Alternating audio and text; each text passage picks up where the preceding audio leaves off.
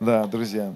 Знаете, я хочу сказать, эм, я хочу немножко о финансах говорить. Может быть, о разном буду сейчас говорить. Э, торжество победы в финансах. Я вот часто задеваю эту тему, потому что мне так сказал Господь делать. Мне иногда люди говорят, чего вы постоянно про деньги говорите? Что, не свободны, что ли? О, друзья, вот мои друзья тут сидят, они знают, сколько, сколько мы выплеснули, сколько мы всего выплеснули. Просто тут за все серебро отвечает, вы уже понимаю, поняли, да?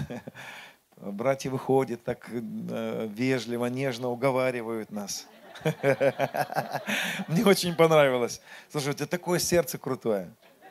Но серьезно, я тебе скажу, что вот э, у пастырей, вот, вот ты вот когда вышел, ну, вот пасторское сердце. Не, не то чтобы у Дениса, конечно, ну, кто с ним сравнится? Не, нет, нет, нет. Но у тебя пасторское сердце. И я тебе скажу, что Господь дал тебе очень доброе сердце. Вот. Потому что добрый пастор, он ломает ноги овечки и носит потом на плечах. Ну, вы слышали, да, про этого доброго пастора? И ты думаешь, ну, что-то как-то, что-то странный какой-то пастор сломал ноги, положил. Но хочу сказать, друзья, вот что. Никогда никто из нас не сможет завести Бога в долги. Никогда, никогда, никогда. А, не бойтесь давать, не бойтесь давать. Я, наверное, посвидетельствую чуть-чуть. Буду рассказывать финансовые какие-то ну, моменты. Знаете, друзья, мы, мы с супругой вот много лет уже э, миссионерствуем, странствуем. То в одном, то в другом. Мне жена уже говорит, ну у нас наконец-то будет когда-то какой-то покой вообще в жизни. Мы постоянно куда-то, то туда. Только дом построили, год не прожили, продали что-то, отдали, поехали. Что-то. А, сколько жена раз у меня снимала золото себе. Только что-то подаришь, подаришь. Хожу, Настя, знаешь, там надо да, пожалуйста. Она уже знает, что. Она первый раз, когда нужно было отдать, все собрали, отдали. Миссию была, миссия отправляли. Захожу в комнату, плачет. Чего плачешь? Столько это золото собирала. Отдали. Знаете, друзья, мы никогда не сможем его опередить, то есть мы не сможем его в долги завести. Важно, чтобы когда мы даем, важно, когда мы посвящаем себя Христу в разных сферах, и финансовых, и в разном, посвящении у нас в разном эквиваленте может быть. Помните, я вчера, вернее, сегодня говорил о том, что нельзя нам быть вавилонскими, э, вот этими вавилонскими жрецами. А вы знаете историю про ночных жрецов? Нет, я серьезно говорю, есть две главы неканонические в книге Даниила, можете найти. Обхохочетесь. А вот. Там история такая, ну это не Даниил написал, но их там присоединили. Кто читал, я смеялся очень сильно. Там история такова, что эм, значит, Даниил как будто бы там царь какой-то или Навуходоносор, или я не знаю кто там, Дарий, не помню. И вот э, идола сделали большого, и к нему приносили еду, а ночью еда исчезала. И царь говорит Даниилу, смотри, ну типа, надо, видишь, идол-то живой, ночью оживает и съедает. А Даниил там как бы описано, он муки подсыпал ночью, и оказалось, что жрецы, вот эти ночные жрецы, ну, которые холодильником ночью ходят. Ну, вы знаете, да? А зачем там в холодильнике свет? Я не знаю. Ну, ночных жрецов. Вот, и он их, в общем, спалил, этих ночных жрецов. Ой, смешно. Друзья, ну и мы, знаете, вот такое свидетельство. Мы поехали на миссию, переезжали в Благовещенск, начинали служение свое Благовещенское. И мы, о, дикое просто было какое-то посвящение. Мы просто все выложили, все отдали до последнего, до гроша, до какого-то. И, а я занимался бизнесом тогда, и Господь мне дал несколько снов, чтобы я перестал заниматься бизнесом. Я раньше думал, что я по вере живу. Ну, по вере в бизнес свой. Вот. И мне всегда было, были деньги, а тут мне Господь говорит, все, давай, э, будешь, будешь жить, э, я буду обеспечивать. И мы уезжаем в Благовещенск, начинаем церковь, и год, все хорошо. деньги сверхъестественно приходили, столько раз деньги приходили на счета в нужный момент. И тут, это был 17 год, конец 17 года, э, декабрь, нам нужно платить за квартиру, мы снимали квартиру, 25 тысяч квартира стоила тогда, им надо доплатить вот за декабрь, приближается, э, а нам нечем заплатить. Ну, мы потихонечку живем, хозяин молчит, ничего не говорит, мы молчим, ничего не говорим. Вот, а что говорить?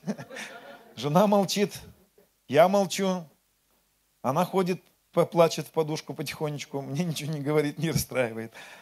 А я так думаю, Господь, я не понял. Что, ты мне сказал, что ты будешь обеспечивать, а я что-то как-то вот, ну, Лазарь умер. Там три дня он был в гробу, а у меня уже третья неделя пошла. Уже воняет так от Лазаря, что, ну, как ты собираешься решать этот вопрос? Я не знаю. И вот уже декабрь заканчивается, три дня до Нового года, денег нет.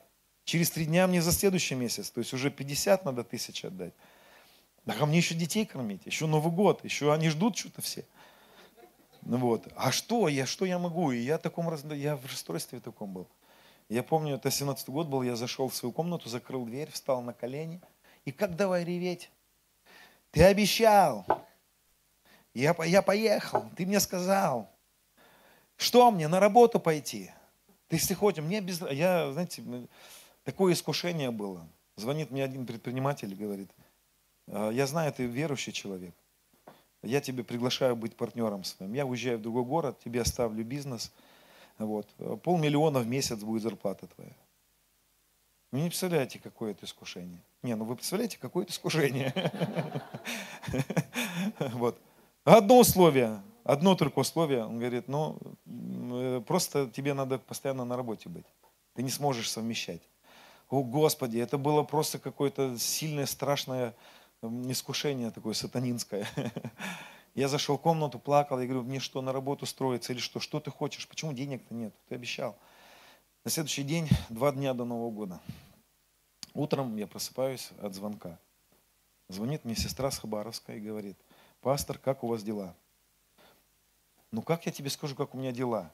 Я-то как бы с ней знаком был, но чтобы рассказывать, как у меня дела, но до такого не доходило.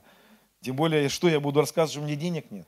Что мне надо туда-сюда, там, как я тебе это скажу, я, я не люблю так, я не манипулирую никем никогда, я молчу и жду от Господа все. Она говорит, вы знаете, э, сегодня ночью, э, вернее, вчера вечером э, я молилась, и Господь перенес меня в вашу комнату. Вы стояли на коленях на своей, своей кровати и говорили очень странные слова. Денег нет, где деньги? Пойти ли мне на работу? Вы плакали? Она говорит, вы же пастор, вы же как... Ну, это что? А у меня все внутри опустилось. Ничего себе! Нас посматривают, оказывается. У меня все внутри, я не знал, что делать. Я говорю, «Э, что, и что, что, и что? И она говорит, дайте мне счет. Э, и она рассказывает, она переместилась опять в Хабаровск, и потом она говорит, я вдруг опять э, перемещаюсь, оказываюсь в тронном зале, перед Господом стою. И говорит Господь ей, «А, позвони ему утром и скажи ему. Он, он спрашивал меня, устраивается ли мне на работу, почему, где деньги, скажи ему, я обеспечивал, я обещал тебе, я исполню это. И она мне говорит, Господь передал тебе, чтобы ты продолжал ходить верой, что все будет хорошо. Она мне говорит, пастор, дайте мне счет, э, ну, э, номер счета, я хочу вас благословить. Она, нас, высвободила 10 тысяч тогда, 10 тысяч, а мне вот послезавтра 50 надо. В общем, в этот день несколько человек мне позвонило и сказало, что ночью сегодня Господь посетил меня и сказал, я должен вам дать такую-то сумму. Ну, в общем, к вечеру у нас была вся сумма. Мы заплатили за... Это уже день до Нового года был. Мы заплатили по всем своим счетам. Вот. Я ни у кого не просил, никому не звонил, ничего не говорил. Но что было интересно? На следующий день она позвонила мне и говорит, я хочу вам свидетельствовать. А, вчера я отдала все деньги, которые у меня были. То есть у нее самой завтра, вот послезавтра Новый год. Она говорит, я отдала, у меня было 10 тысяч всего лишь. Я вам не сказала. Она говорит, когда я была перед Господом, Он сказал мне, «А, отдай ему все деньги, которые у тебя есть. И она говорит, я увидела миллион человек, стоящих в очереди. И она возлагает руки на миллион человек. И он ей говорит, это будет твоя жизнь. Вообще, я вам хочу сказать, у нас впереди что-то очень грандиозное. Я как-то вот, вот это средненькое все не могу воспринять. Я вообще жду, что все закончится. У жены моей был сон, и Господь сказал во сне, цари воюют, потом будет мир. И потом еще будет очень много славного всего. Потерпите, он ей сказал. Я жду еще. И там миллион человек, она сказала, ей Господь сказал, что она возложит руки на миллион человек. Но я так понимаю, что придется еще пожить. Хотя бы из-за нее. Вот. И он говорит, отдай ему все свои деньги. И она говорит, я не сказала вам, что, а я бы не принял. Ну реально, я бы не стал бы, у нее дети маленькие. Муж вечером пришел, она ему рассказала, он, да что ты творишь? Секта твоя это. А вот. И она говорит, представляете, на следующий день просыпаюсь, дзинь, сообщение. Открываю 15 тысяч. В общем, к вечеру около 100 тысяч пришло на ее счет. Она говорит, мы с мужем сидели, не могли понять, то ли кто-то ошибается. Муж говорит, ну подожди, ну как это? Дзинь, дзинь, дзинь, дзинь, дзинь. Что-то около 100 тысяч. Она говорит, мы к вечеру сорвались в банк, сняли все деньги эти. Потому что никто не востребовал. И потом никто не востребовал. Заплатили по счетам, закрыли кредиты. И она говорит, я еду домой, вот она мне в этот момент звонила. Она говорит, еду домой, в лифте коробка стоит. Коробка, просто коробка, ни телефона, ни надписи никаких. И она говорит, мужу говорит, ну-ка давай откроем. Он говорит, ты что, ну кто-то... Она, нет, надо... Она говорит, открываю розы в коробке, розы. И она говорит, я беру розы, эти понимаю, что это мои розы, не отдам. Она говорит, ты мне не даришь розы, Господь подарил мне розы. Мужики, дарите розы, иначе Господь будет дарить. Вот. И она говорит, представляете, пастор, вот такие вещи произошли. Знаете, у меня таких ситуаций очень много на самом деле.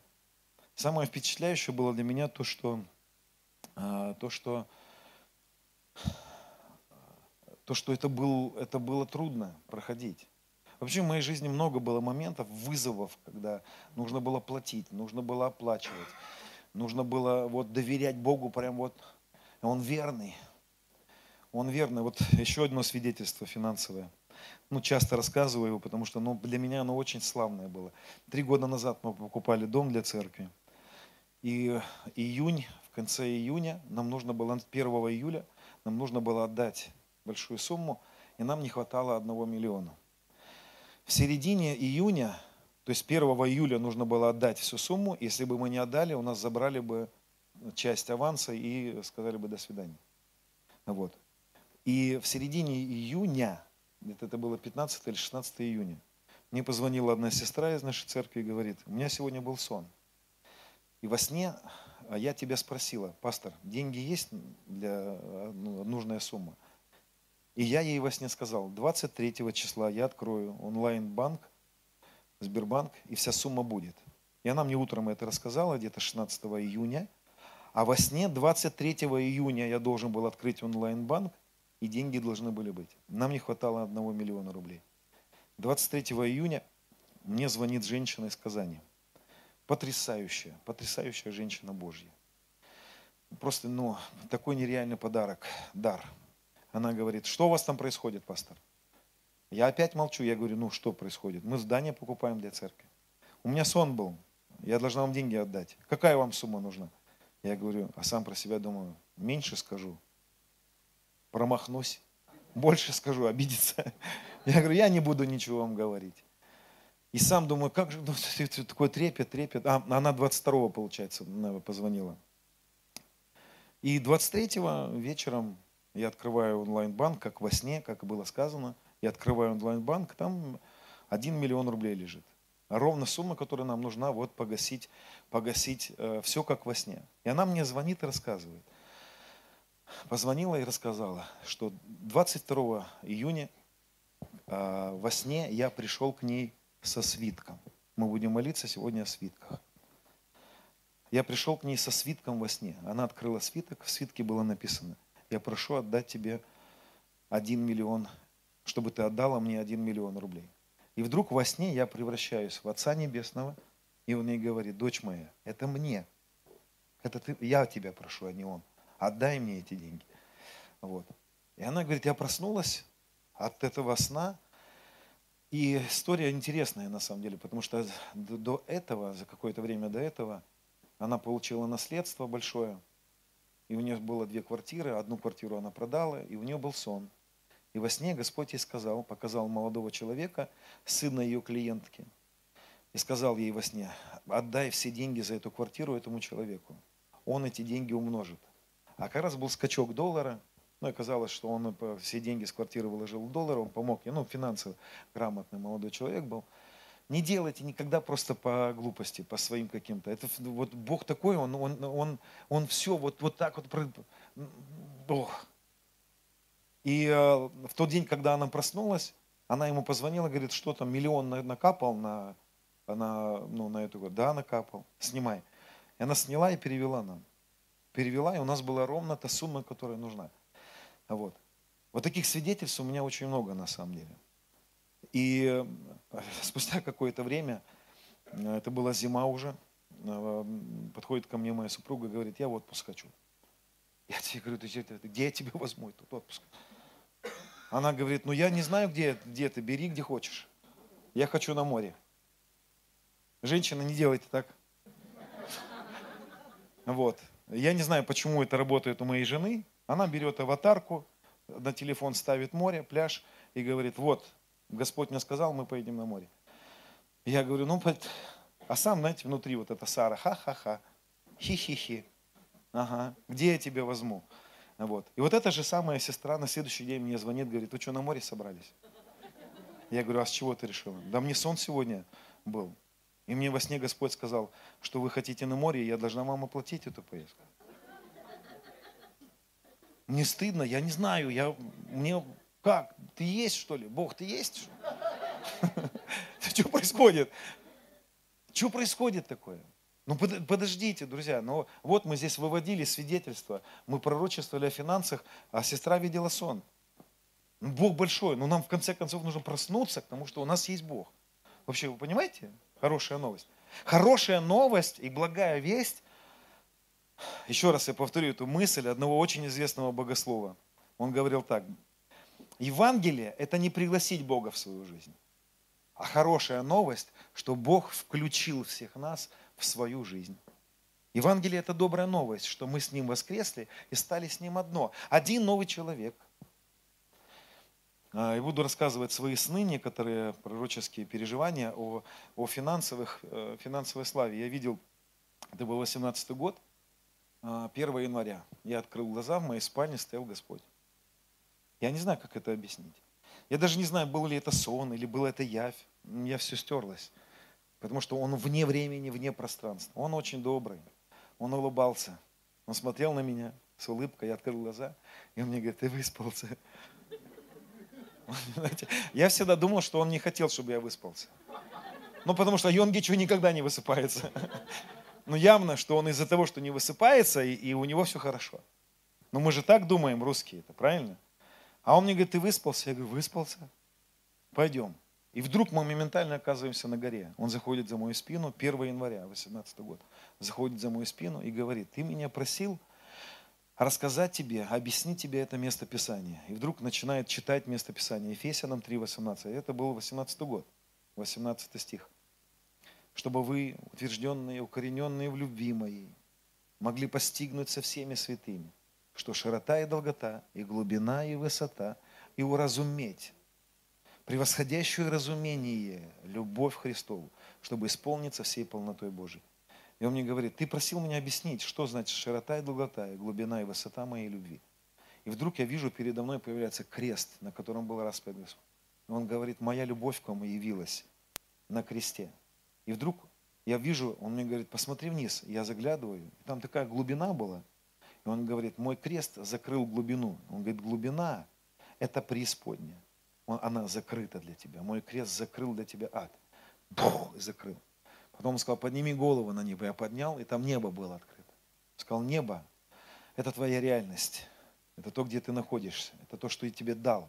Но он не застрял внимание. Я тогда не понимал еще э, вот о том, что мы уже там посажены, ему еще, мне еще нужно было увидеть много снов, где он мне объяснял это.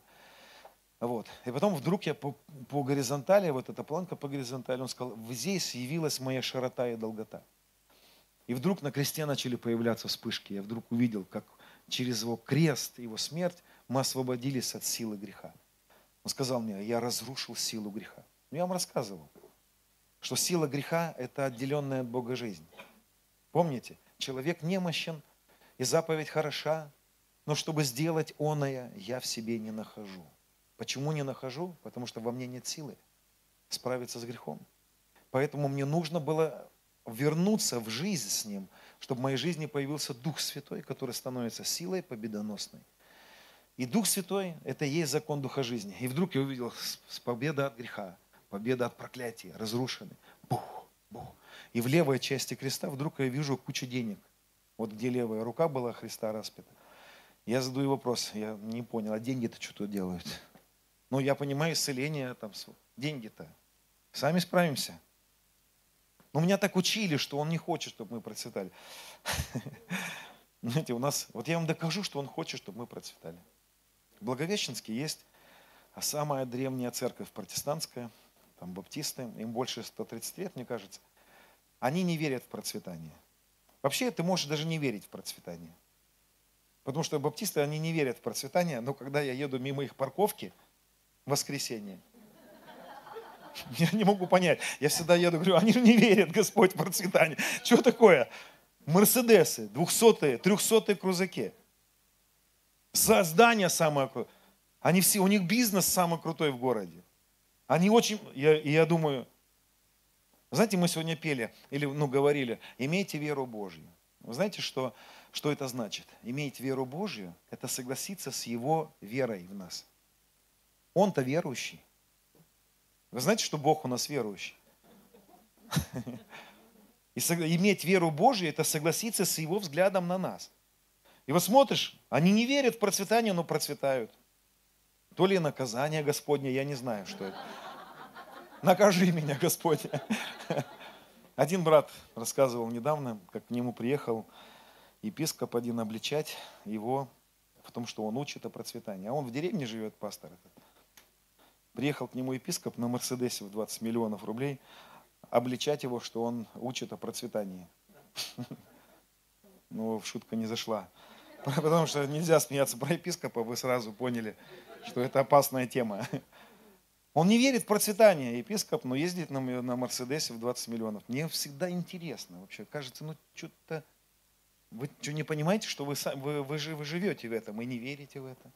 Кэтрин Кульман говорила так – она говорила, вы думаете, что вы по вере получаете свои чудеса? Вы выбегаете сюда и говорите, я не верю в это, я не верю в это.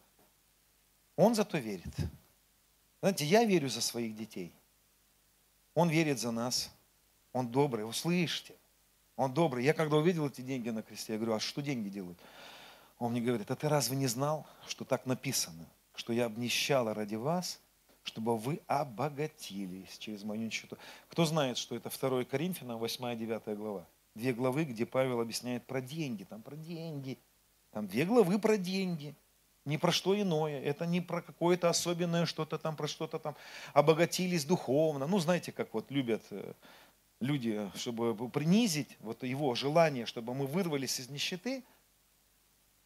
Это не про деньги, это про духовное э, процветание. Да я не против и про духовное процветание. Все нормально с этим, почему нет? Но там про деньги. Там конкретно в контексте речь идет. Разве вы не знаете благодать Господа нашего Иисуса Христа? Что Он, будучи богат, обнищал ради нас, чтобы мы обогатились через Его нищету. Но это там потом на небе. Чего на небе? Зачем это на небе надо? Вот никогда не задумывались. Зачем избыток на небе? Когда избыток – это восполнение чего-то недостатка всегда. Но на небе-то нет недостатка. Зачем там избыток, если, если там недостатка нет? Небо-то всегда для земли было. И здесь на земле, как на небе, вообще-то мы все с вами молимся об этом, если, если что. И не верим. Он же сам нас спросил, здесь на земле, как на небе да будет. Да, он хотел. Потому что вы не найдете на небе нищеты. Это правда. Это правда. Но Иисус же обнищал. Ну, подождите, стойте. Хорошо, Иисус был нищий. Ладно. Но он для чего-то был нищий. Он для чего нищий-то был? А для чего он болел? Ну тогда ладно, если мы не верим, что Он желает нас поднять, тогда и не верьте, что Он исцеляет. Тогда и не верьте, что освобождает от греха. Тогда надо во все не верить. Потому что тогда мы будем жить вот так вот, как мы и живем. И это были деньги на кресте. А потом я прочитал в притчах написано, что у мудрости в левой руке богатство и слава. В левой руке. Он наша премудрость. Знаете, бедный человек, вот богатые люди никогда не будут слушать бедных. Ну не будут и все. И это был 18 год, первое число. Потом где-то через недели-две повторилась ситуация. Я опять спал и проснулся от того, что Господь опять в моей комнате стоял. И он говорит мне, я хочу с тобой поговорить и кое-что тебе объяснить. И вдруг мы оказываемся с ним в каком-то зале, как тронный зал какой-то был. Я не знаю, где я был. И он мне задает вопрос, очень строго. Он говорит мне, скажи мне, ты, ты знаешь, что я благословил евреев? Я говорю, знаю. Ну, а кто не знает? Мне кажется, мы все знаем. Все евреи, они как-то вот, ну, Абрамович, Жиринович, кого-нибудь. И все они как, как будто бы вот, ну, мы знаем, что и Бог их благословил. Это точно. И он мне говорит, а чем я их благословил? Я говорю, ну такие вопросы задаешь. Ну чем, чем? Знаю чем. Деньгами ты их благословил. И он мне говорит, почему вы все верите в то, что я их благословил? И они стали богатыми. Но почему вы не верите, что я вас благословить могу? Почему вы не верите, что я вас могу благословить? Почему вы не доверяете мне? Подождите, скажите честно, Господь ввел в грех Израиля? Вот. Понимаете, что проблема это серебролюбие, а не деньги. Это серебролюбие, проблема человечества, но не избыток. Избыток должен быть, иначе мы не восполним недостатки. Иначе недостаток никогда не восполнится. Вот, и он мне сказал такие слова. Передай церкви. Я хочу сделать вас богатыми. Я хочу высвободить ресурсы. И дальше было очень интересно. Спустя несколько дней я вижу пророческий сон. С неба тянется две руки. И в, руке, в руках колье. Женское колье. Красивое. Но такую женщина не будет носить. Она как кольчуга была, все перед и весь всю спину закрывала это колье. Я взял во сне эти это колье и говорю, что это? Он мне говорит, ты думаешь, я за нищей невестой вернусь? Ты думаешь, я вернусь за невестой в нищете? Ну, такой, знаете, мешковиной одели и иди под, под венец. Вообще-то, по-моему, за Ревека отправили 10 верблюдов, насколько я помню. Понимаете, да? Мне кажется, он как-то снарядил свою невесту, прежде чем он ее куда-то повел. Вот. И спускается колье это, и он мне говорит, это обеспечение для церкви моей. Я слышал во сне такие слова, я хочу сделать свою церковь состоятельной. И дальше было очень интересно. Он сказал мне такие слова. А я на тот момент, это был 18 год, у меня почему-то было такое ощущение, что вот сейчас вот завтра придет Господь, я всю церковь настроил, здание строить не будем, Господь придет, зачем нам это здание? Ну вот все, мы все, знаете, как были, вот как ракеты, готовые взлететь. Вот. И тут он мне начал такие странные вещи говорить, которые меня смутили.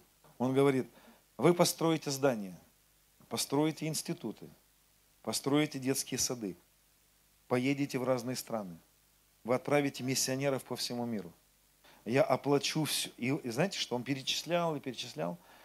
И все, что он перечислял, касалось его царства. Касалось его царства. Нет, для детей своих, вот для, для, твой, для тебя он тоже приберег много.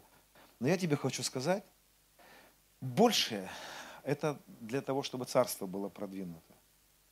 Большее, то, что будет высвобождаться, это для царства. Вот так он мне сказал. Я передаю то, что он мне сказал. Я знаю, что мы сыновья, что мы любимчики, что Он обеспечит наши семьи. Он ну, это желает, это папа, Он добрый отец. Но Он мне тогда сказал, что Он желает обеспечить работу Его царства здесь. Вот. И я передаю вам то, что Он мне сказал. И спустя какое-то время, может быть, э, год, полтора прошло, я вижу ночью такой интересный сон. Я во сне вижу Евнуха. Очень страшное явление было. Такие сны никому лучше не видеть. Мы были недавно в Пакистане, а там в Карачи 100 тысяч евнухов. 100 тысяч евнухов в Карачи. 25 миллионов населения где-то и 100 тысяч евнухов. Представляете?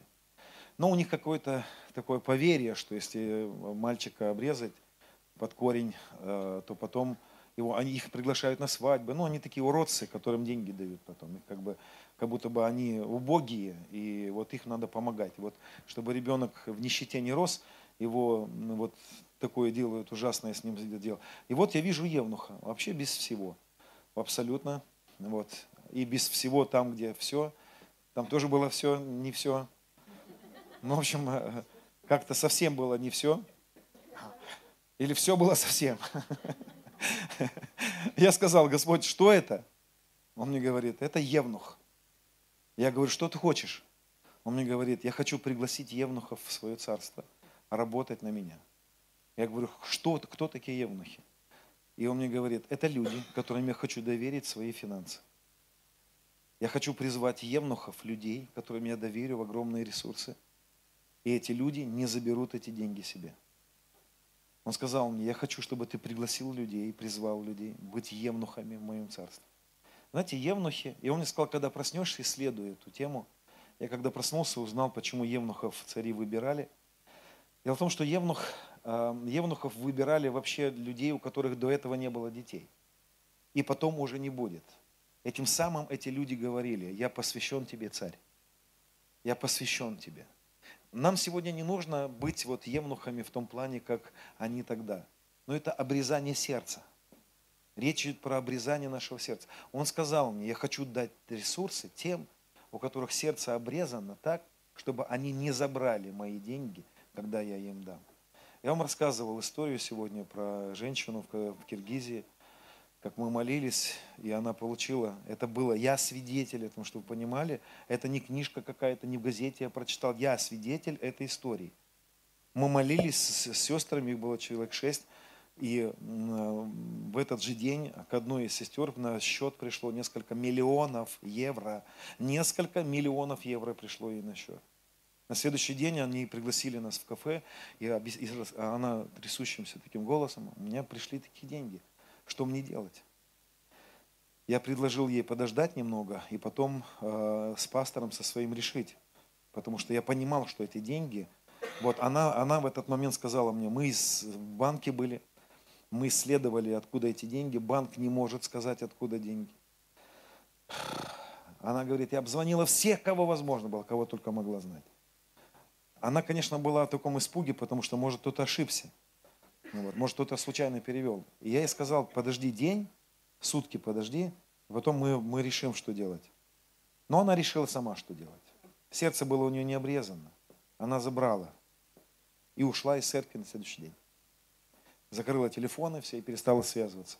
Через год я приехал опять, мы пытались понять, что с ней. Никто не знает, что с ней произошло. То ли она испугалась, что ее убьют, то ли что. Я не знаю. Но это в любом случае необрезанное сердце.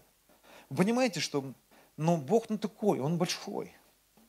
Наша одна э, очень близкий друг, Нигара, пророк с Екатеринбурга, у нее был сон, ну я весь сон точно не помню, но вот сон был такой, что я его, по-моему, здесь рассказывал тоже уже.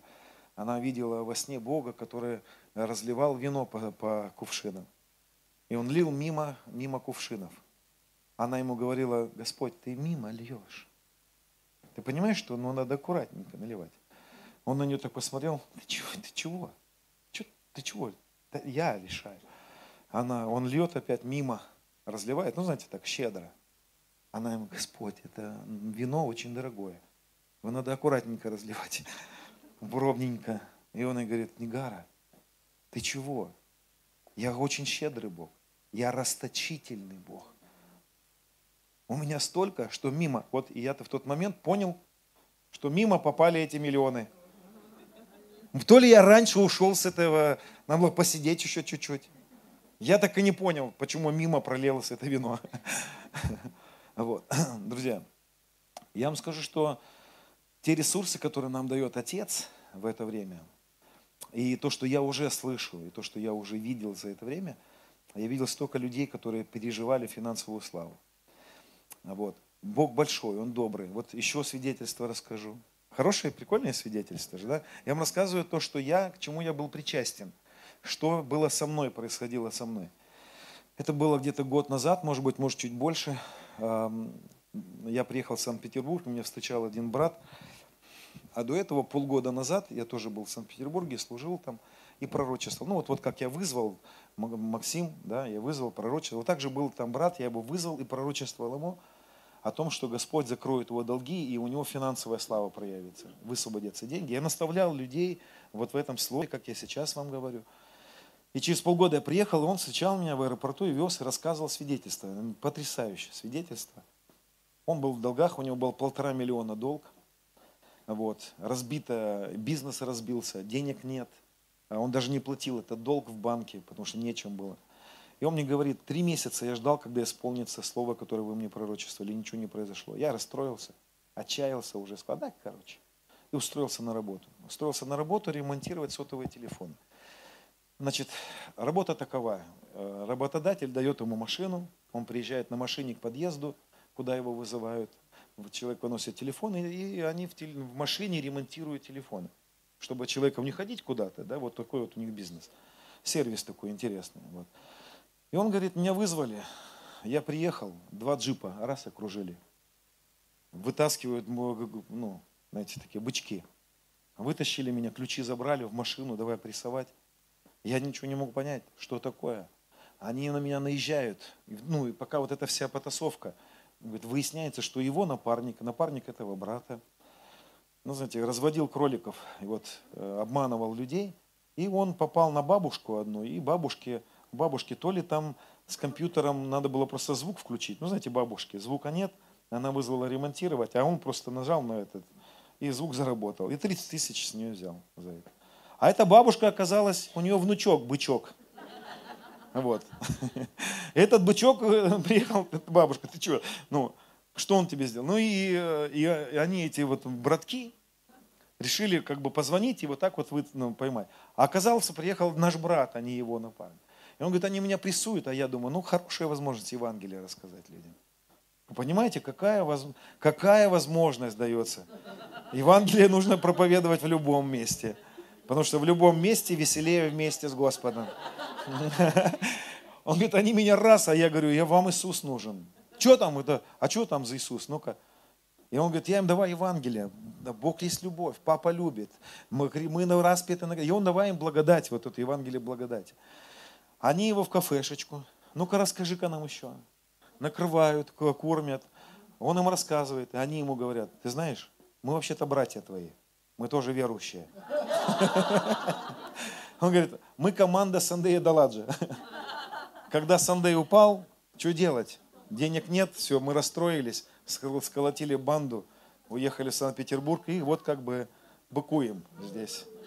Вот. И мы как бы, он говорит, мы первый раз слышим, что ты нам рассказываешь. Но еще расскажи. И он им начал Евангелие рассказывать. Что мы воскресли со Христом. Он любит, он добрый папа, он прощает, у них покаяние. Все, они его отпустили. Он говорит, я довольно уехал. Через несколько дней они ему звонят в 11 часов где-то к вечеру, приедь на стрелку. Он говорит, приезжаю на стрелку. В общем, они, э, они ему машину подарили. 900 тысяч ре машина. Выдают ему ключи, на, благословляем тебе машины, брат.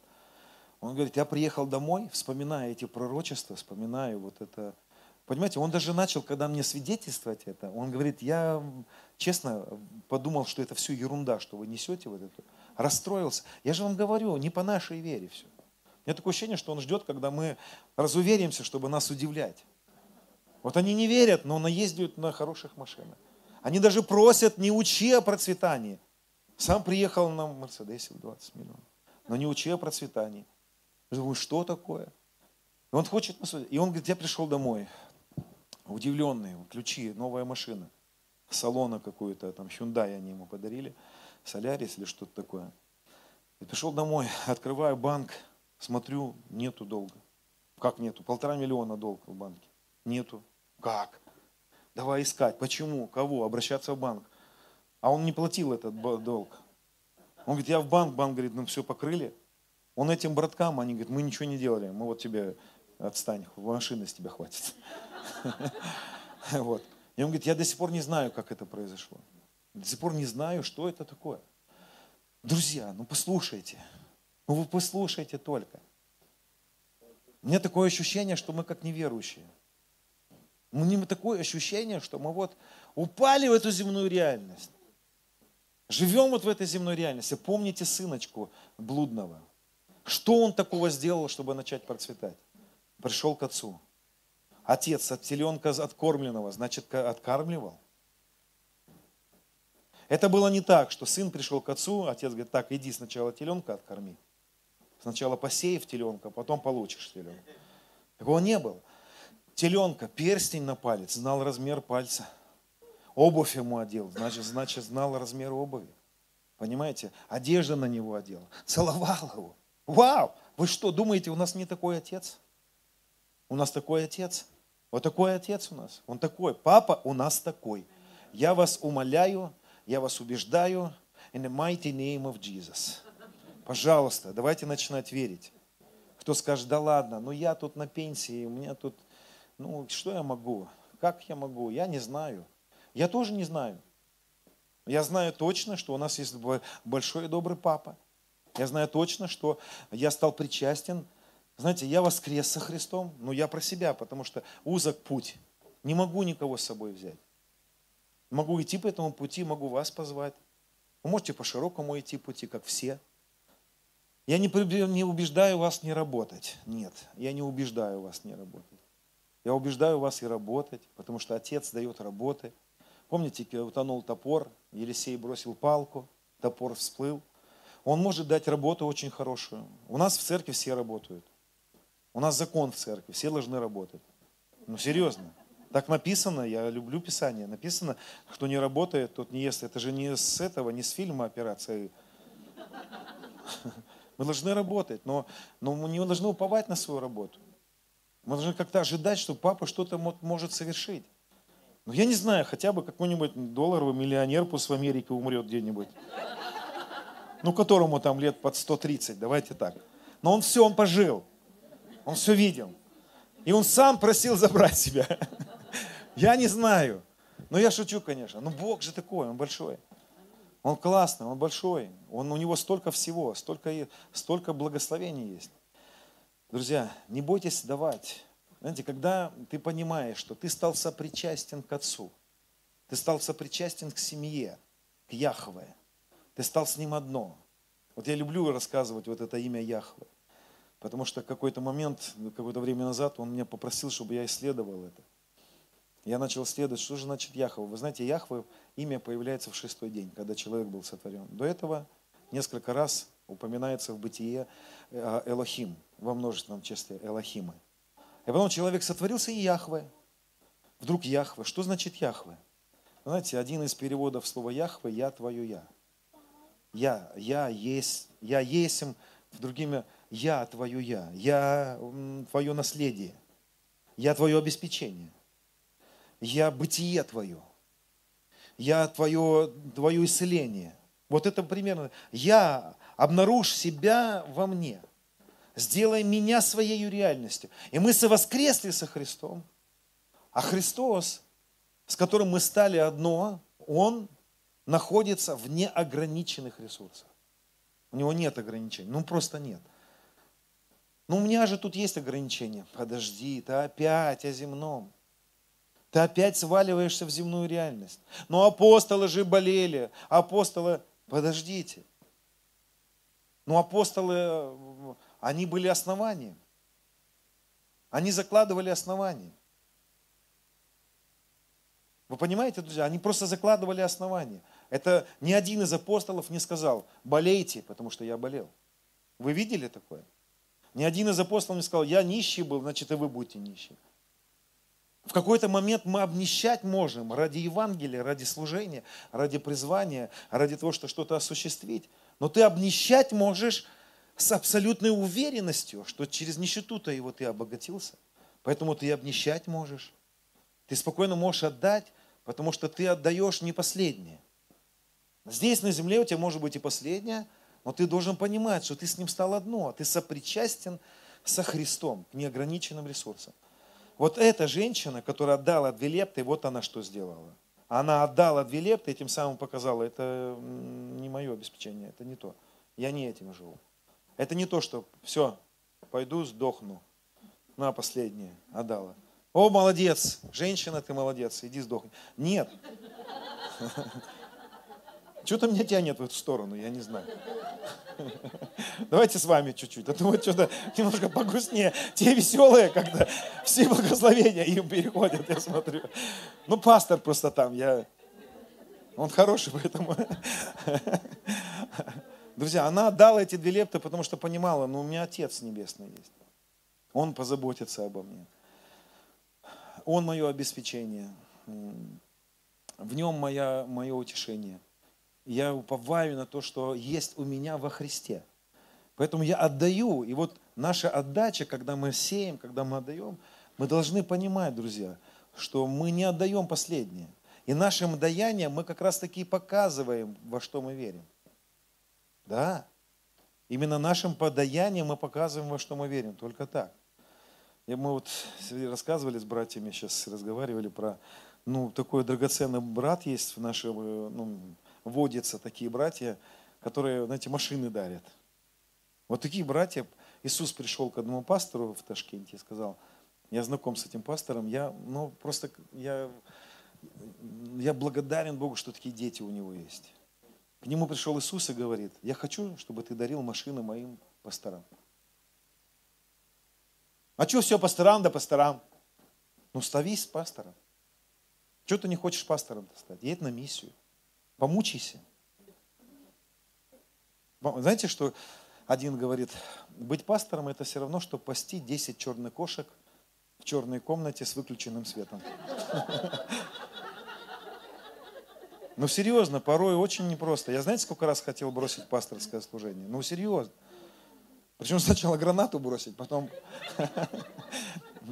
Ну, нереально. Думаешь, ссорятся между собой, грызутся. Что-то, что с вами не так? Этот непочтительный, тот чересчур почтительный. И какой-то какой-то равномерности нет почему-то. Но становитесь пасторами, и Иисус вам будет дарить машины. Это не мои проблемы, это и Он так сказал. А что, нам не будет, и вам тоже будет. Не, почему нет? Я просто объясняю то, что ему сказал Иисус. Вот. И мы с ним познакомились вот так. Он э, рассказывал нам, как он э, подарил на ну, большие, на большие суммы. Там, это был 20 год, 20 машин он подарил за год. Знаете, по 5 миллионов, по 10 миллионов машин, по 25 миллионов, по 50 миллионов. А вы знаете, что Бог дает семя сеющему? Он дает и хлеб пищу. Но ты съешь-то немного. Вы понимаете, съесть много ты не сможешь. Поэтому, если ты хочешь получать только хлеб пищу, ты его получишь. Ну, как вот дар, как забота, хлеб, пищу ты получишь. А если ты хочешь много, тебе нужно начать просить семя и понимать, только семя, он дает семя сеющему. Хлеба ты съешь, ну вот сколько, ну на неделю тебе. Вот. А, хлеб, а семя он может много дать. Он может большие семена тебе дать. Вот. И мы пообщались так с ним. Здорово. И я так послушал, думаю, да, я, это Иисус такой. Иисус точно такой. Вот. И я вам скажу, друзья, это, а, это настолько потрясающе, когда Господь начинает не просто давать тебе что-то, а давать тебе что-то, чтобы отобрать потом. Это был, по-моему, 16 год. Я видел, вижу во сне Бобби Коннор, такой есть пророк. Он подъезжает на машине, очень скромненький такой, выходит и говорит, я говорю, Бобби Коннор, во сне все. Я говорю, вы пророк от Бога, дайте слово от Господа. Скажите мне что-то. Я передам это церкви. Но я не утверждаю, что это прям сам, сам Бобби Коннор был, но это сон был. И он говорит, Господь хочет сделать вас очень богатыми. Он хочет дать вам большие ресурсы. Вот. И вдруг я краем глаза вижу, стоит машина очень хорошая. Я так раз на нее посмотрел, и он говорит, да-да, он даст нам очень хорошие благословения. Но он так посмотрел на меня и сказал, но запомни мои слова. Не вам не буду здесь. Сказал, запомни мои слова. Когда он даст тебе благословение, он попросит отдать у тебя это. Он сказал, мне твое сердце не должно даже ёкнуть, когда он попросит тебя отдать. Понимаете, мы радуемся вот этому вот все мое твое, а потом, когда он говорит, а все твое мое, и ты говоришь, ё мое. Я-то думал, я-то думал, что все твое мое, оказывается, все мое твое. Понимаете, друзья, нам, нам нужно начать жить как новое творение. Как люди царства. Как люди царства. Мы собрали молодежь нашу недавно. Я собрал молодежку нашу и сказал, послушайте меня, меня внимательно. Начните молиться, чтобы Бог дал вам семя, которое вы посеете в своих родителей. Молитесь, чтобы Он дал вам машины, дома, квартиры. Дайте, попросите Бога, чтобы Он дал вам исполнить заповедь о почтении к отцам и матерям. Рев такой стоял, ревели, коснулось так. Я видел этот ролик, где в Америке там дарит машину сын отцу. Я сказал, посмотрите этот ролик, молитесь, чтобы Бог дал вам семя, чтобы вы почтили своих родителей, чтобы вы почтили своих духовных родителей. Бог дает семя, но Он ищет евнухов. Вы понимаете, Он ищет людей, которые, ну, которые не заберут себе. Евнух, ну, он даже если взял бы себя, а куда? Детей нет, ну куда? Он, он только в царя богатеет. Понимаете, вот, эти, вот это вот мышление вот этого анана, а, а, анонизм церковный. Не, вы что смеетесь? Ну, помните, Анан был такой, который, который брат старший умер. Вы везде притча. Старший брат умер. Что старший брат, который умер? И младшему говорят, ты давай-ка старшего в старшего. А что я буду в старшего? Я в себя. Я не отдам ему семя. А Бог дает семя, чтобы посеять. Я не отдам ему семя. И умирает. Понимаете, вот этот анонизм, когда, когда церковь живет для себя. А живет для себя, потому что и боится. Она не верит, церковь еще. Мы еще не верим то, что мы стали с ним одно. Что его ресурсы стали нашими ресурсами. Мы даже и не верим, что он может нам дать. Я расскажу эту историю. Мы недавно, э, вот когда мы вернулись от этой с поездки, где мы слушали свидетельство пастора этого, который машины дарит. Я прям когда его слушал в тот момент, я сразу подумал, я хочу благословить своего тестя. Ну, у меня отца уже нет, он ушел. Я думаю, я хочу от тестя своего благословить. У него машина задрыпанная. Ну, у меня тоже задрыпанная, но получше, чем у него. Думаю, ну, когда я... И поворачиваю жене, говорю, давай мы э, возьмем нашу машину, отдадим тестю, твоему отцу, а, а его машину заберем и благословим церковь, продадим и покроем долги церкви, а сами без машины останемся. Испытаем. Потому что я же сам об этом учу. Такое пришло, Настя мне говорит, окей, хорошо, давай сделаем. Мы приезжаем, забрали у него машину, продали, высвободили деньги в церковь, э, тестю отдали машину. Через какое-то время мне э, позвонил человек и говорит, мы хотим, э, Господь нам сказал тебе машину купить. Окей, хорошо, я такой радостный был. Машина была лучше, чем та.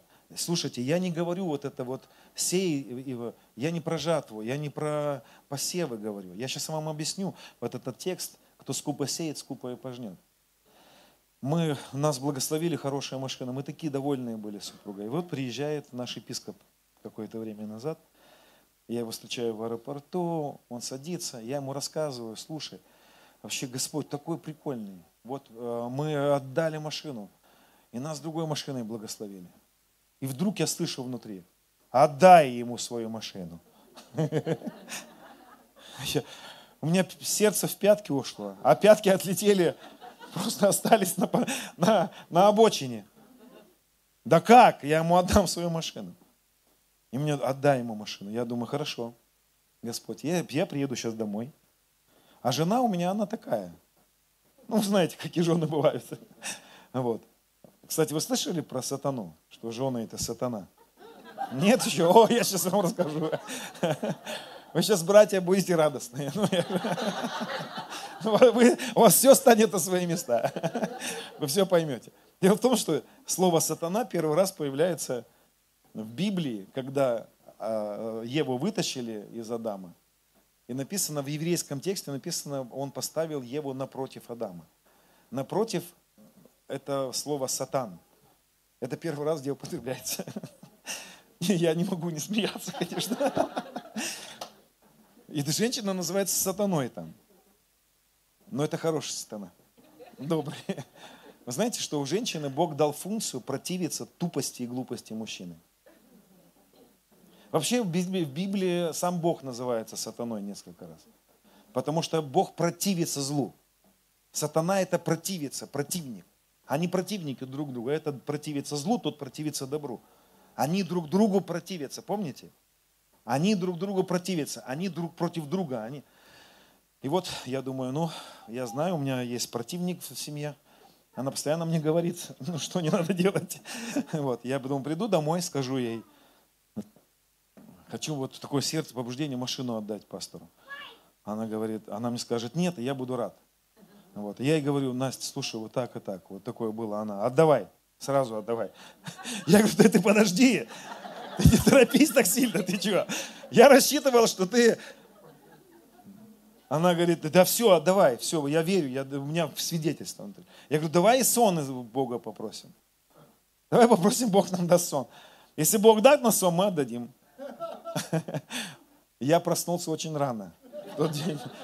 Ждал, когда она проснется, потому что у меня не было сна. Она проснулась, она говорит, у меня тоже нет сна. Я думаю, ну слава Богу, это просто взлетело мысль. Потому что ну, мужикам же вот такая машина для нас, это ну как шуба для жены. Вот. Проходит минут 15, дзынь, сообщение. Один друг мой в Биробиджане живет. А от него всегда такие сообщения приходят. Ну, как вам сказать? Вот он, он пророк, но такой пророк, когда, который ничего хорошего не говорит. Ну, я, он всегда как-то вот, я думаю, я не буду открывать. Но я знаю точно, что там какой-то подвох. Вот. Открываю сообщение, он говорит, слушай, у меня сон такой был несколько дней назад странное. А сегодня утром я проснулся, мне Господь говорит, отправь ему э, Денису. Я, говорит, вас не видел, что ваш епископ к вам приехал. И что он должен на машине от вас уехать. Он говорит, я истолковывал несколько дней. Что это значит? Ну, в общем, сам истолковывай. Я говорю, сам истолковывай. Я думаю, да не может быть такого. Ну, не может такого быть. Подъезжаю, ну, у нас три дня было там всяких служений, он садится в машину, а я молчу, ничего не говорю ему. И сам еду за рулем, думаю, так, у него уже семья большая, а у меня машина маленькая. И думаю, так, ну, там у него женились, замуж вышли, что-то, я не помню сколько, у меня шесть мест в машине. Думаю, если у него вот, ну, шесть мест человек, ну, шесть человек в семье, ну, тогда это свидетельство. Он тут же, секунда, поворачивается, а мы же в шестером остались. Но это было приключение нереальное, конечно. Просто это было и смешно, и грустно. Все, на следующий день вот э, ему надо вылетать, я приезжаю за ним 8 часов, сижу возле гостиницы в машине, помыл машину, приготовил всю договор, все, все, все, все, резину отдал, все, она прям, вот. И, и говорю, Господь, ну давай еще раз я тебя испытаю. Вот говорю, если сейчас вот мне навстречу поедет машина с номером 579, это будет для меня знамением. Секунда, 579. Я говорю, ну давай так. Если сейчас в обратную сторону поедет машина, другая, 579, это секунда не прошла, проезжает другая машина, 579. О, Господи. Заходит пастор, садится. Я говорю, ты не поедешь на самолете, не полетишь. Я говорю, у нас был сон, что ты не полетишь на самолете. Он такой, ты что? Ну что вы со своими снами уже? А вот. Я говорю, ты на машине поедешь. Вот тебе ключи, отдаем. И он мне говорит, а я вчера вечером, когда садился в твою машину, мне Господь сказал, завтра он тебе ее отдаст.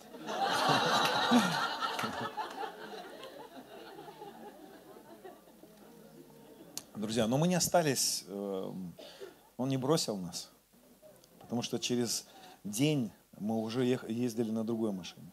Ее, правда, тоже уже нету, этой машины. Я вообще удивляюсь. Я молюсь сейчас, знаете о чем? Я молюсь, чтобы Бог дал мне такую возможность дома дарить.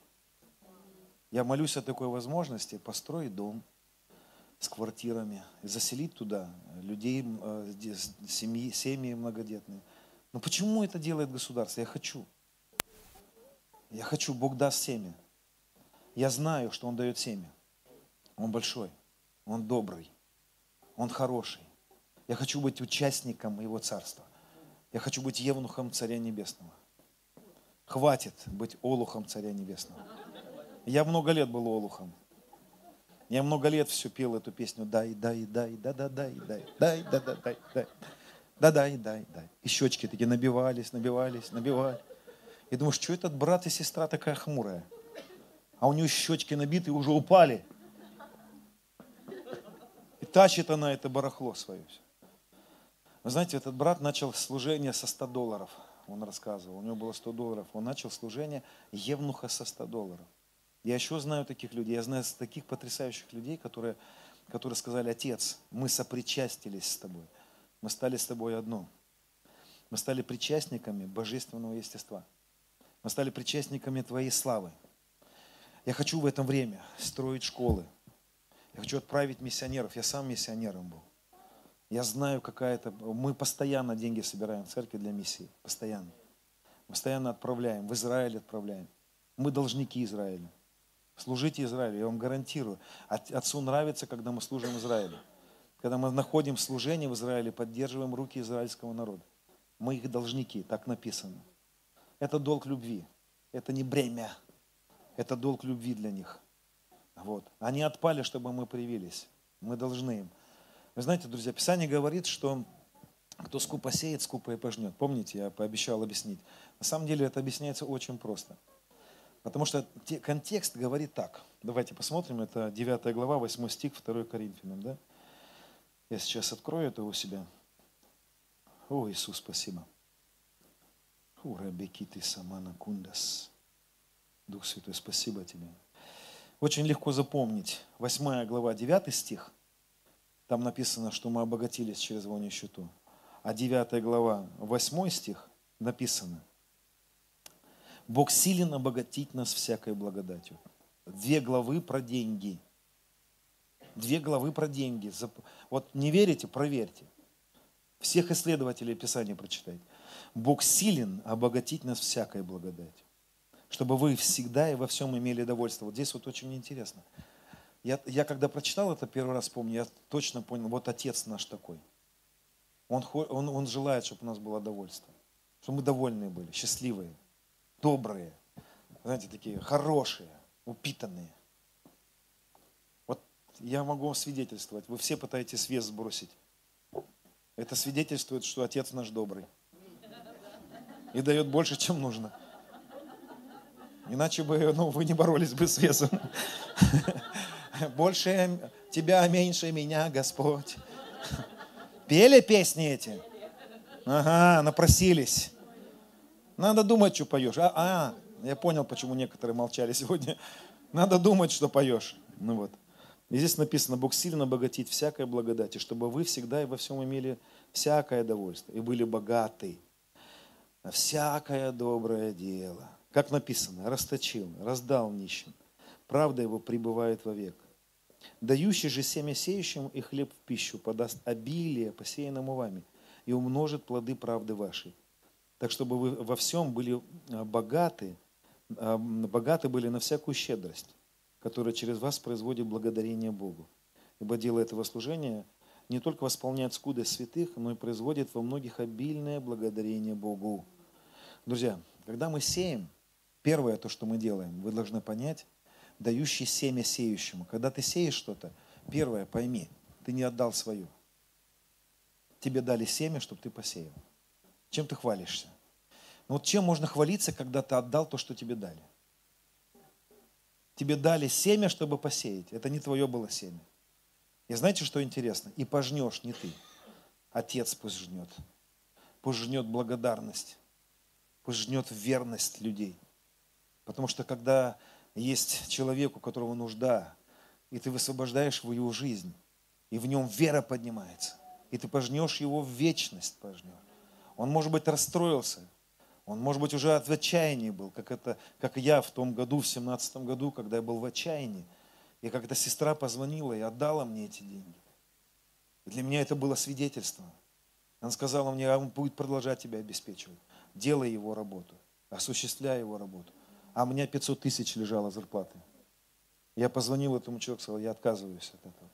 Он впоследствии чуть не убил меня, этот человек, который предложил мне такую зарплату.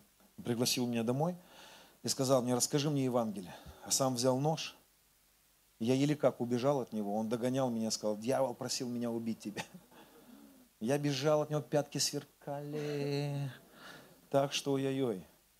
Друзья, он дает семя, чтобы посеять, чтобы умножились плоды твоей правды, праведности, чтобы ты мог что-то принести к нему, чтобы ты мог показать ему, как ты любишь его. Вы знаете, что, почему написано так, что кто скупо сеет, скупо и пожнет? Дело в том, что речь идет о том, что если мы скупо сеем, мы очень мало пожнем благодарных людей. Почему мы сразу считаем, что речь про деньги? Ведь посев финансов производит такое благодарение. Веру производит. Я знаю людей, которые, а, которым я высвобождал деньги. Я просыпался ночью, и ночью у меня был сон. Отдай этому человеку столько-то денег. Миссионер один. Я ему звонил утром, говорю, слушай, Господь мне сказал, дать тебе такие-то деньги. Я сейчас чуть не бросил свое служение. Я продолжил. И, и ты думаешь, вау, этот человек служит до сих пор. Этот человек несет свое служение до сих пор. Почему? Потому что появляется человек, который берет и отдает. И пожинается потом очень много. И этот человек очень хорошее служение несет. У него растет все. А в тот момент у него руки опустились. Друзья, и Господь, когда смотрит на нас, вот представьте себе такую ситуацию. Что значит дающий, вот а, скупо сеет, скупо и пожнет. Знаете, вот э, я такой пример очень часто привожу. А, давайте представим себе, банк, у вас есть ребенок, уехал учиться в другой город. И вы хотите помочь своему ребенку. Вы хотите дать ему денежку. Вы приходите в банк и говорите, пожалуйста, вот вам э, там 10 тысяч рублей, вот мне надо перевести к дочери. Вы звоните дочери, а дочь говорит, нету денег у меня. Вы идете в банк, говорите, а что случилось? А вы знаете, у нас тут проблемы были. Нам нужно было что-то вот, ну, ну ладно, окей, хорошо. Ну вот еще мне надо перевести. И ты опять переводишь, а он опять не отдает этот банк. Ты говоришь, да идите вы. Не буду я больше с вами связываться. Я не хочу связываться с теми, которые не передают. А и те, которые передают, отец смотрит, говорит, на, ну-ка, передашь, ты отдашь это? Отдал. Отец говорит, так, дайте ему больше, он верный в этом. Он верный в малом, он посеял, он высвободил это семя мое. Это мое было семя, отец говорит. Что ты имеешь, чего бы не получил. А если получил, что хвалишься, что ты... Мы когда отдаем, нам нечем хвалиться. Ты не отдал ничего своего. Чем быстрее ты пробудишься к тому, что когда ты умер со Христом и воскрес со Христом, ты все потерял. Я все потерял. О, Господи, если ты до сих пор переживаешь, что ты все потерял, мне так тебе жаль. Потому что ты приобрел там намного больше. И вот мы не готовы с такими, с транспортной компанией, которая, знаете, да, взял там, переотправил э, мешок картошки, а приехала полумешка картошки. Съел что-то немножечко этот транспорт. Ты говоришь, нет, неверная компания, я буду искать того, через которого я буду давать. Вы понимаете или нет? Но почему, если мы с вами готовые, не готовы связываться с людьми, которым ты отдашь, он сожрет. Отдал, он опять сожрал. Опять сожрал, опять сожрал. Да, да что ж такое? Ну, хлеб буду давать, ладно. Хлеб пищу дам, но семя, чтобы посеять, больше не дам. И обилие посеянного ты не соберешь тогда. Потому что надо быть верным в том, что тебе дали. Нужно быть верным в том, что тебе дали, дорогой мой брат и сестра. И, и это не только в финансах, это во всех других сферах. Это, это и в молитве, это, а, это в пророчествах. Хочешь двигаться в пророческих помазаниях? Начни маленького. Начни с маленького. Получил, подойди, передай. Потом еще больше будет, еще больше будет, еще больше, еще больше. И ты будешь видеть, ты будешь быть верным в том, что тебе дают. Будь верным в том, что тебе дают, дорогой мой брат и сестра. И последнюю мысль я хочу сказать вот такую. Помните притча про, ну как притча, это, наверное, не притча, когда шел из Ерихона э, в Иерусалима в Ерихон. Помните, да? Человек шел из Иерусалима в Ерихон. А, священник шел, левит не, отстав, не, отступал, да, не отставал от него. Вот у Людяева какая песня замечательная, да? Шел, шел он, разбойником попался, там священник шел, и левит не отступал. Идут в церковь. Знаете, друзья, сколько здесь вокруг нужды? Сколько семян Отец хочет раздать? Сколько детей поднять, накормить? Много работы у нас. И мало делателей, и мало тех, через которых протекает семечко. Вот. Ну и вот э, там история, история такова, что самарянин был, да? А история это начинается, кто помнит с чего. Законник подошел и спросил, что делать нам, чтобы наследовать? Что делать? Ну, законники всегда что-то делать хотят, чтобы угодить Богу. А вот. И Господь ему говорит, а как в законе написано? Он говорит, «Э, возлюби Бога и ближнего. Он говорит, и ты, ну, возлюби ближнего. И законник говорит, а кто ближний там мой? Кого мне любить? Вот кого мне любить? Есть какой-то ближний, которого мне надо любить. Кто этот ближний? И вот рассказывается история. И в итоге в этой истории самарянин – это ближний. Да? Вот он говорит этому разбитому человеку. Он говорит, кто ближний был для этого убитого человека? Самарянин был ближний. А кто понимает, что это история про Христа? Кто понимает, что самарянин в этой притче – это Иисус? Кто понимает, что этот самарянин – это Иисус, который увидел нас, который через нас в этом мире находит людей разбитых, омывает раны, льет вино, утешает, вино Святого Духа, елей, а потом несет в гостиницу, оплачивает нашу гостиницу. Там просто настолько много благодати в этой истории – вы понимаете, очень много историй благодати. Но знаете, что я хочу сказать-то в этой истории? Он говорит, возлюби ближнего. А кого любить-то? Кто этот ближний? Да Иисус это ближний. Иисус наш ближний. Но там есть один персонаж, очень незаметный. Начальник гостиницы. Помните? Там был начальник гостиницы, и он ему, самарянин, говорит, вот я ухожу, я тебе даю вот эту ответственность, оплачу все. Передай, пожалуйста, этому человеку все то, что я платил. А если что-то издержишь, я когда вернусь, восполню все твое. Я когда читал недавно это, я ревел, сидел в комнате ревел. Потому что иногда то, что мы отдаем, может и не прийти еще. Может быть, когда он вернется только. Я так, я хочу, чтобы он вернулся. И он говорит, когда я вернусь, я воздам каждому, каждому, кто взял на себя ответственность, помочь мне с этими разбитыми людьми. Я воздам каждому. Вы знаете, будет потрясающая вечеринка. Он соберет всех.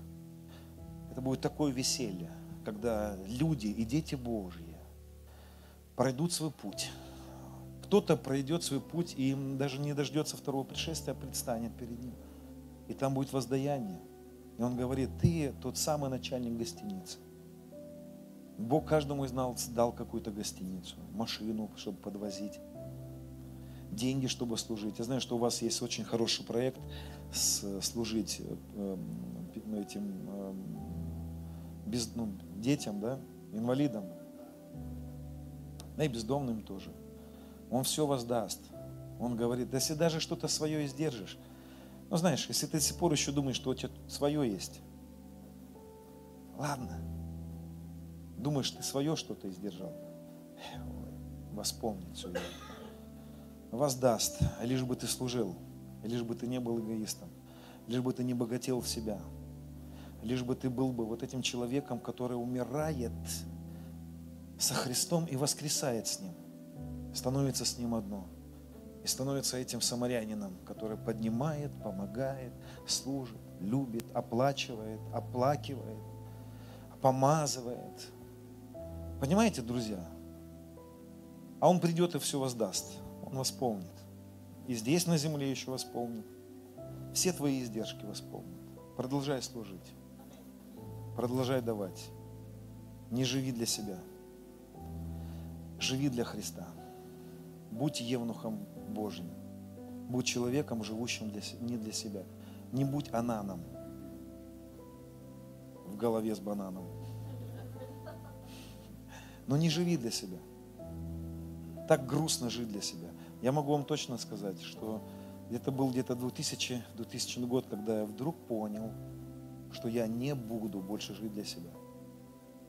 Я помню, когда я перешел в эту границу, что я начал жить для церкви. Я перешел в блаженство отдавать. Я перестал радоваться, когда я получаю. Мне уже не интересно это. Я получил другой наркотик. Я получил другой кайф.